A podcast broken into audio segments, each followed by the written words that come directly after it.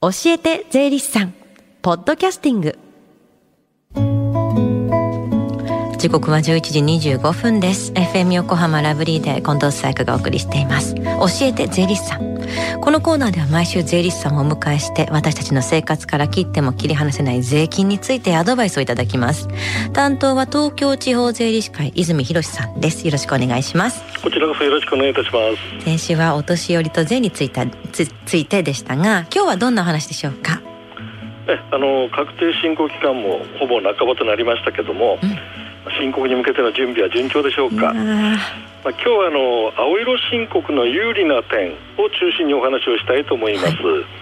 で、まずは青色申告と白色申告の概要からいきましょうか。青色と白色、その違いからじゃあ教えてください。はい、で、白色申告というのは全ての方に無条件で適用されます。これが大原則なんですね。ただし所得の中で事業所得、不動産所得と山林所得がある方は青色申告で申告するよということを選択できます。自分でその方向を選択する、ここがポイントなんですよね。選択して初めて青色申告での申告となるってことですよね。いつまでに選択することになるんですか。継続して事業を営んでいる方は青色で申告しようとする年の3月15日までとなります。つまり今回の令和3年分の申告は白だけど、来年分、令和4年分から青色を選択したいという場合は、今回の申告期限の3月15日までに届けを出してください。またこれから事業を新しく始めようとする方は、開業してから2ヶ月以内で申請すれば OK です。なるほど。青色申告と白色申告の違いっていうのは何ですか。有利性の話がありましたけども。そうですね。なぜ有利となるんでしょうかということなんですが、青色申告ならではの特典があるということなんです。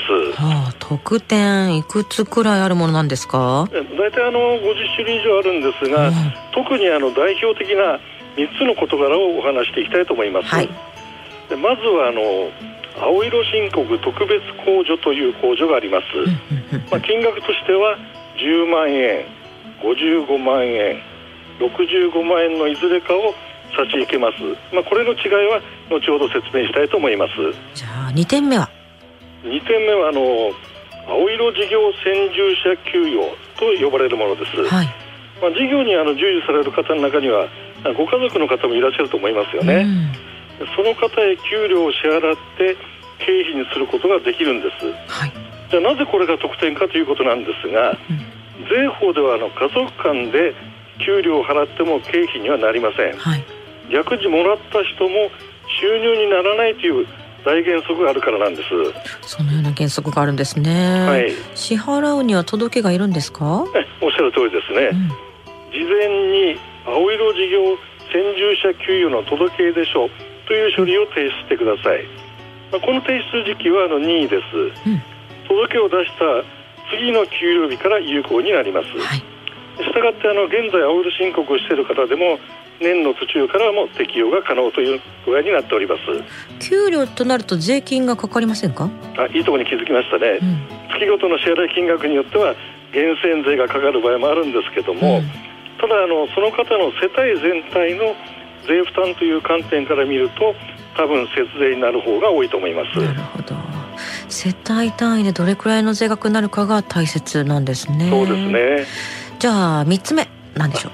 これがですね、あまりいい話じゃないんですが、コロナ禍で経営が厳しい方もいらっしゃると思います。その年の決算の結果、大赤字になってしまうケースもあるかもしれません。確定申告は1年ごとの計算なんですけども、青色申告をやってる方はその赤字を次の年に繰り越せる、つまり純損失の繰り越し控除と呼ばれる制度があるんです。簡単に言うと、次の年が黒字になっても前の年の赤字を補填できるということになって、結果的には2年間比べてみると税負担が軽減されるということなんですね。また赤字の額が相当大きな場合には、これ最大3年間の繰り越しが可能という、こういう制度にもなっております。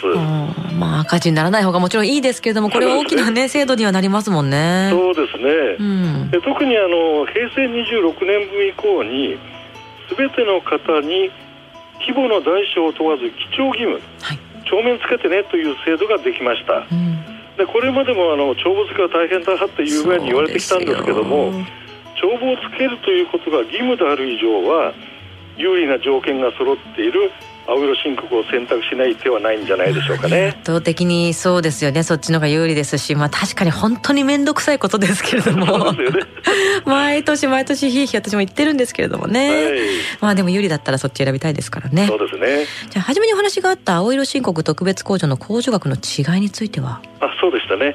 10万円というのは青色さえ申請していれば、うん、無条件で経費の一環として引くことができるんです、はい。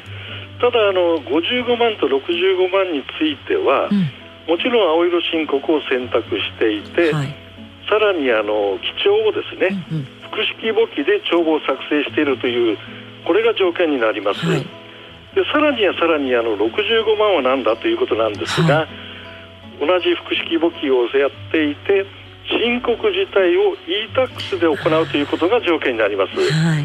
まあ、この65万の制度を適用できるにはもう一つ方法がありまして、うん、電子帳簿保存制度と呼ばれるちょっと堅苦しい言葉なんですが、うん、これを活用することでも可能なんですけども、ちょっと手続きとかなんか時間の関係でお話できませんので、うん、個別には税理士にご相談なさってください、はい。まあ、皆さん e-Tax なるべく使ってくださいねっていう方にシフトはしていますね。そうですね、おっしゃる通りですね、はい。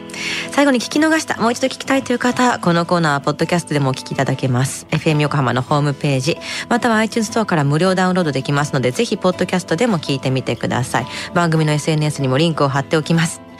この時間は税金について学ぶ教えて税理士さん、今日のお話は青色申告の有利な点についてでした。泉さん、ありがとうございました。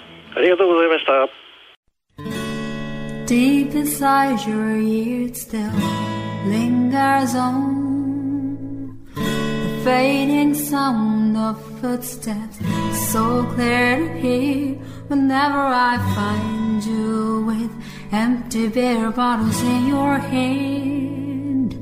I see someone 4 years old staring back at me. Once you told me you don't know who you are, there are pieces of you lost somewhere along the way, and you've been searching hopelessly in a wrong place, 'cause they have always been with you from the very start. So many years you haven't been yourself. For many years you've struggled with your own shadow, and now you're slowly getting back on your feet. Slowly, slowly. For many years you haven't been yourself. So many years you've struggled with your own shadow, and now you're here with me. All the lost pieces together. Slowly, slowly, slowly, slowly.